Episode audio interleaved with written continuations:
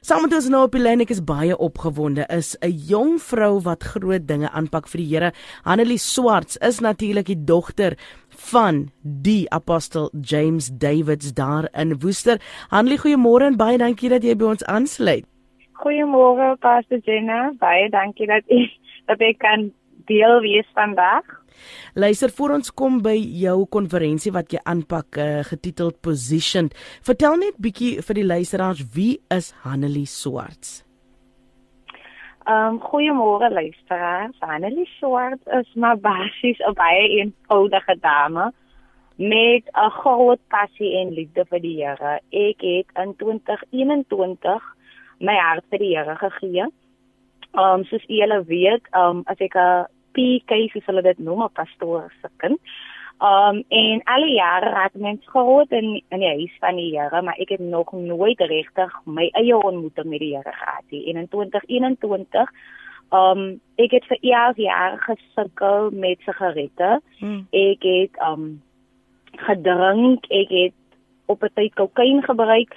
Um en dinge was net 'n bietjie messy in my lewe in gewees en ek het um gesoek na liefde op verkeerde plekke. Mm. En in 2021 sit ek in ek het 'n flat gehuur, daai het want jy weet mos as 'n mens so stout is dat kry jy sommer nou uitbeel maar ja. alle ook en um ek het 'n flat gehuur en ek sit daai aan in die flat en net die oggend voor dat sê ek vir my suster maar ek wil nie meer so lewe nie. Ek wil nie meer die lewe hê nie. En sy sê vir my gaan in 'n 6 hour prayer shut in mm. dis nou my suster wat my die advies gee. En daai aand sluit ek myself toe in die flat in en um, ek sit in my sitkamer en ek speel my musiek en ek ontmoet die Here op so 'n wonderbaarlike manier dat ek tot op vandag toe nie vir mense kan verduidelik wat ek geervaar het mm maar dit was asof die Here langs my kom sit en my net vashou en ek was nooit weer dieselfde na dit. Ek het uitgekom uit die sitkamer het ek die deur opgesluit. Ek het van ek is iemand ek hou van die teorie toets. Mhm. Mm ek het uitgekom. Ek het 'n sigaret brand gesteek om te kyk waar die Here ding, jy weet mos hoe as 'n mens. Ja. En ek het die sigaret brand gesteek en van daai aand af het ek nooit weer gerook nie. Die sigaret infek het my nagemaak en ek het nooit weer gerook nie. So ek is 'n ware getuie van 'n ontmoeting met Jesus en jou lewe is nooit weer dieselfde nie. Sjoe en uh, ja. ons sal eendag beslis meer in detail moet praat oor hierdie wonderlike getuienis van jou, maar jy probeer ook nou um platforms en geleenthede skep waar vroue bymekaar kan kom om hierdie selfde ontmoeting met God te kan hê. Vertel ons bietjie oor jou roeping dan vir vroue en jou passie om hulle in die teenwoordigheid van die Here in te lei. Ehm um, pastor, dit was ook in 2021 toe ek my ontmoeting gekry het met die Here. Iemand ek het in Pick n Pay gestap en 'n meisie het my gehelp en sy sê sy het iets anders rondom jou en ek vra wat het ek rondom my en sy sê ek sien hoe jy 'n saal vol vroumense bymekaar bring.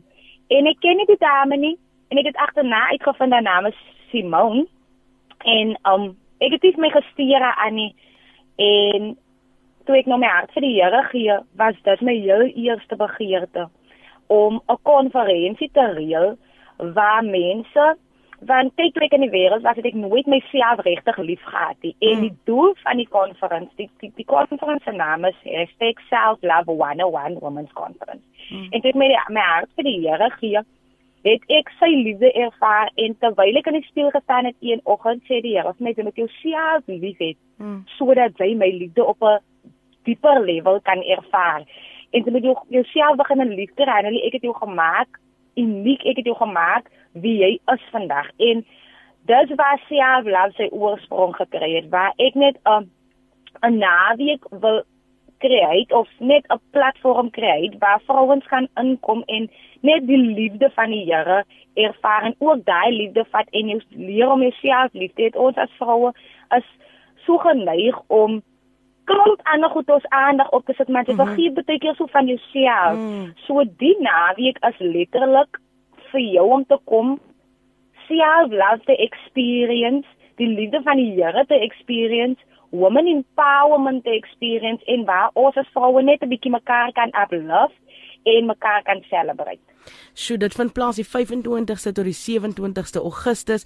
Ek het gesien en ek het nou nou vir ons luisteraars gesê, Lady Estelle Hyman is daar, Veronica Meyer is daar, Latasha Storm, Elvira Standili is daar en Jezria Neetling is ook daar. Um dit vind natuurlik in Woester plaas in Van Huisteenlaan by die binnenhuis binnenshuise sportsentrum. Um Hanlie, as mense meer inligting wil hê of jou wil kontak, hoe doen ons dit? Mense kan my op die WhatsApp um lyn kry. Um en dan is ons op Facebook, ons is ook op Instagram.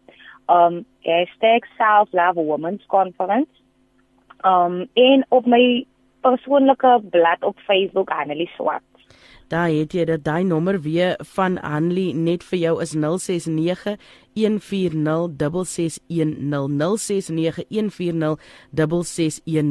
Hanlie, ek dink ek en jy moet beslis weer gesels, maar ons het so 'n minuut oor. Kan jy binne 'n minuut net vandag vir jong vroue wat dalk luister 'n bemoediging gee?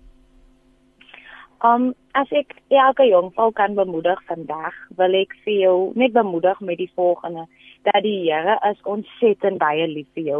Um die woord van die Here in Romeine sê dat die lyding wat jy nou verduur kan nie kompeer teen die heerlikheid wat jy in die toekoms gaan kry nie. Ek weet daar's baie vrouens wat vandag miskien in 'n donker tyd in van hulle lewe is en jy voel jy ly maar weet net dat die heerlikheid wat op pad is is baie groter en dat die Here vir jou in die tyd net prepare um die die die konferensie tema hierdie jaar is isolation plus incubation equals elevation. En met dit wil ons sê dat die Here is net besig om vir jou te prepare vir jou elevation season. Hmm. die Here is besig om vir jou om um, reg te kry. Ons ons wil altyd in 'n nuwe season gaan of elevation hê maar met ou karaktereienskappe. Maar in hierdie proses en is die Here besig om jou karakter te bou sodat jy gereed kan wees vir jou elevated um season of your life.